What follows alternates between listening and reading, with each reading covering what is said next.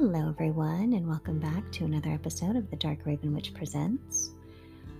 So, I get this question a lot about what is the difference between black magic and white magic. And this goes back to definitions again. So, how do you define black magic? How do you define white magic? I suppose when you open up a dictionary, everyone will find and have their own opinion on what that means. But the way I look at it is both black and white magic, you're asking for something to better yourself or to gain something, either for yourself or for someone else, typically. And depending on the argument, white magic will say, so long as it doesn't harm anyone else. Now, I believe that anything you put out there is cause and effect. So that's not always a positive, negative thing. It's just simple cause and effect. It just is what it is. Now, if you're worried about cause and effect or karma or um, things coming back around to you and you're really, really stressed about it, then just don't do it.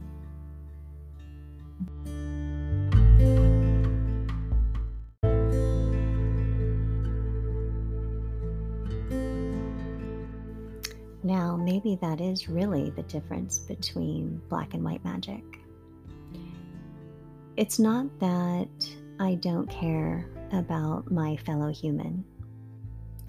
I think that we need to look after ourselves and our loved ones in this world first because no one else is looking out for us. So I need to rely on myself for those things.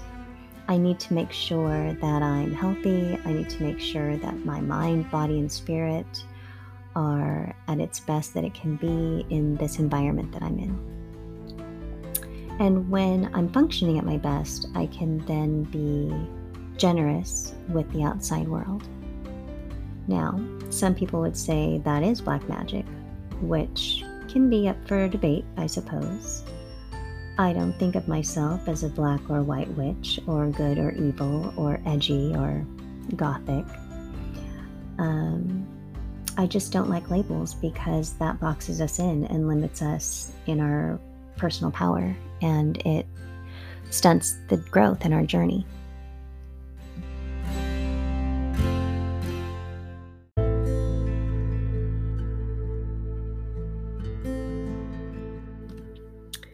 I believe that most witches are very comfortable with walking the line of both black and white magic. Um, we have reasons for doing what we do. So we are very comfortable doing what it is that we are called to do whenever we're called to do it. But you have to understand that the consequences do come around and that there can be consequences to your actions. So you're not going to go do something that's going to affect your happiness in the end. So you kind of need to weigh the pros and cons of those things. So if you think of it in those types of terms, um, I think it can promote greater personal growth in your practice and as you're growing as a witch, of course. Um, as witches, we're called to pull ourselves into alignment because it will keep us focused. Pulling yourself into alignment by grounding, meditating, um, journaling, divination, things like that. The other reason I don't like labels or categories in witchcraft is because I'm not I'm not up all day all night um, summoning things and manifesting things. It's not an all day darkness or um, and gothic summonings or love and light all the time either. So, I mean, I can categorize myself, I suppose, as a gray witch because that sort of toes the line between dark and light. However, there's plenty of other parts of witchcraft that I incorporate in my daily life. Um, you know, like my average day does have some sort of magical intentions that I apply to it from cooking with different herbs and um, working out, grounding myself, um, working out in my garden, things like that, to even cleaning the house. Um, so there's always a sense of gratitude and that's really important in witchcraft because I know the importance of that for my spiritual betterment and for my spiritual health. You always need to show gratitude for the things that you have manifested and put out there. And some might call that white magic.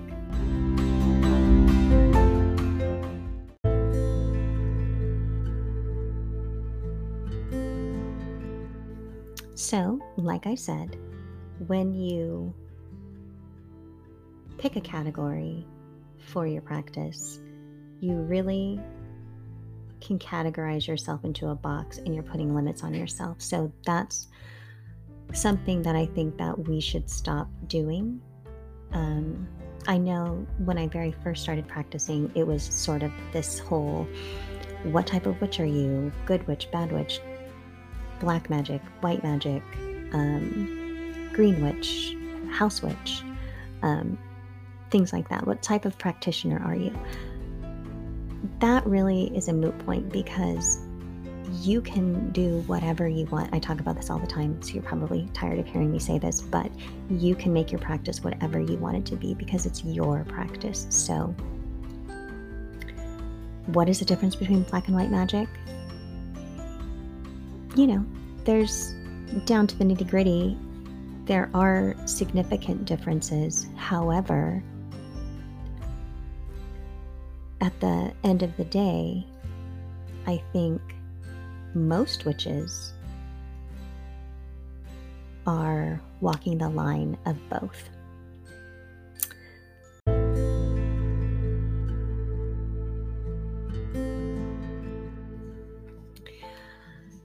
So I went to an event tonight at a place called the Altar Room.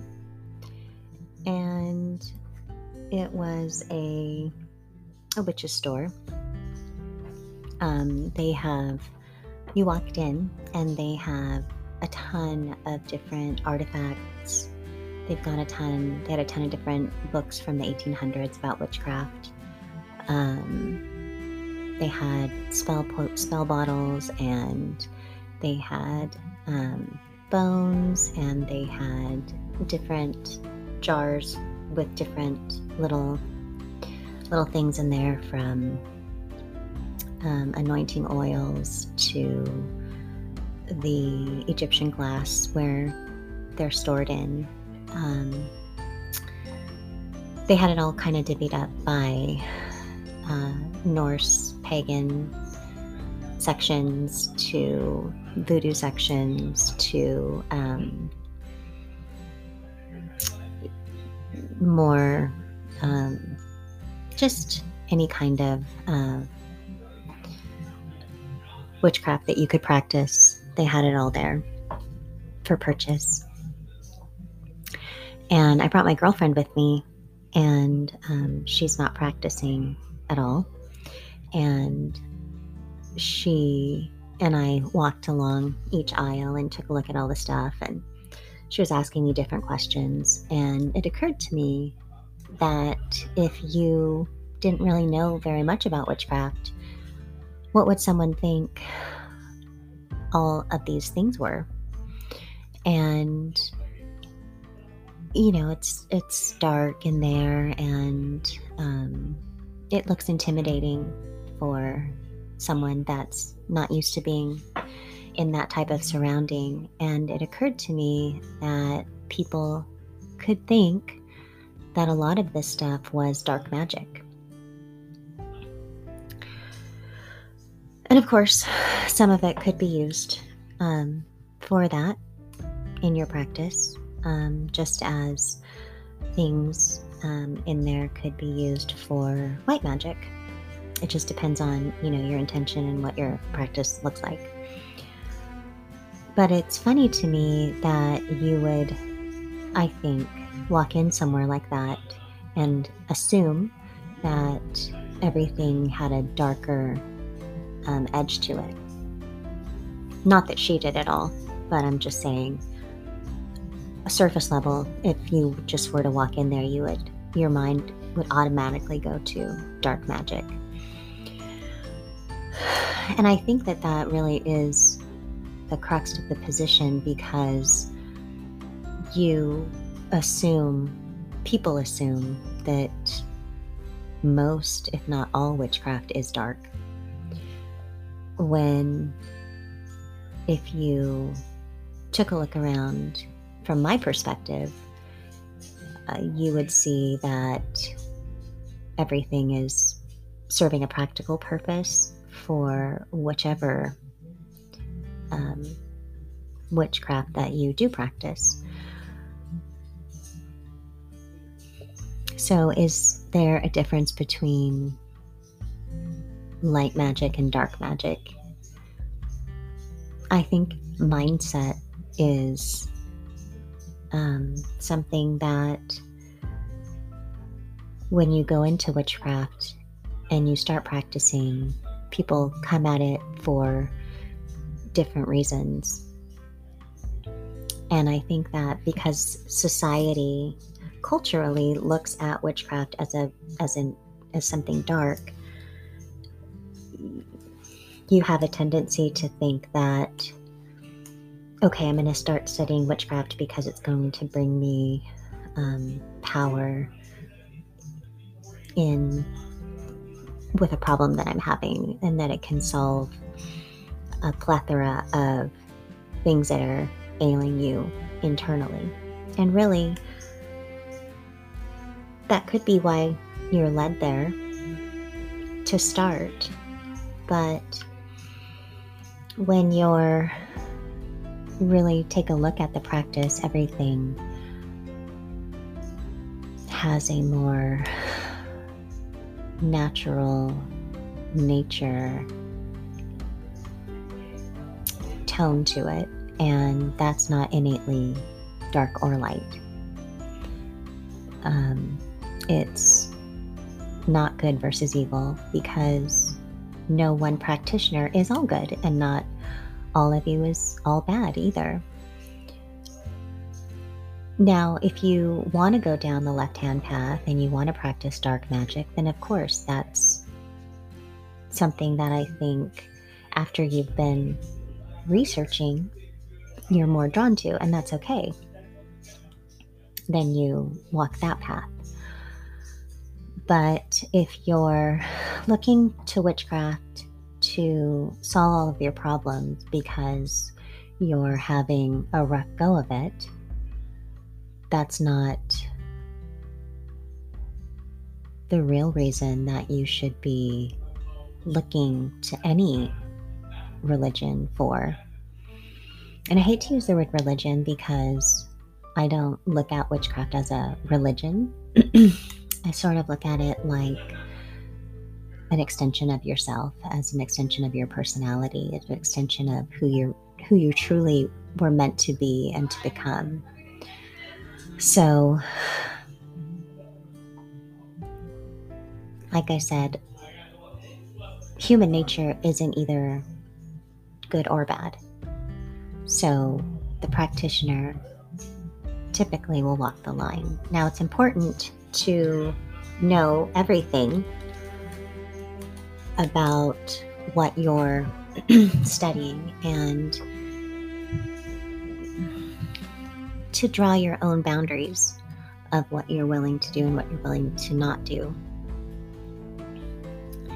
And at the end of the day, what you're looking for when you become a witch will eventually heal you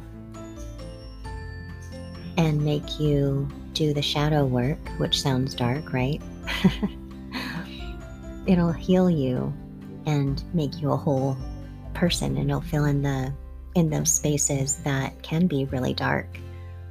But you come out on the other side understanding yourself in a greater manner than you really even thought was possible.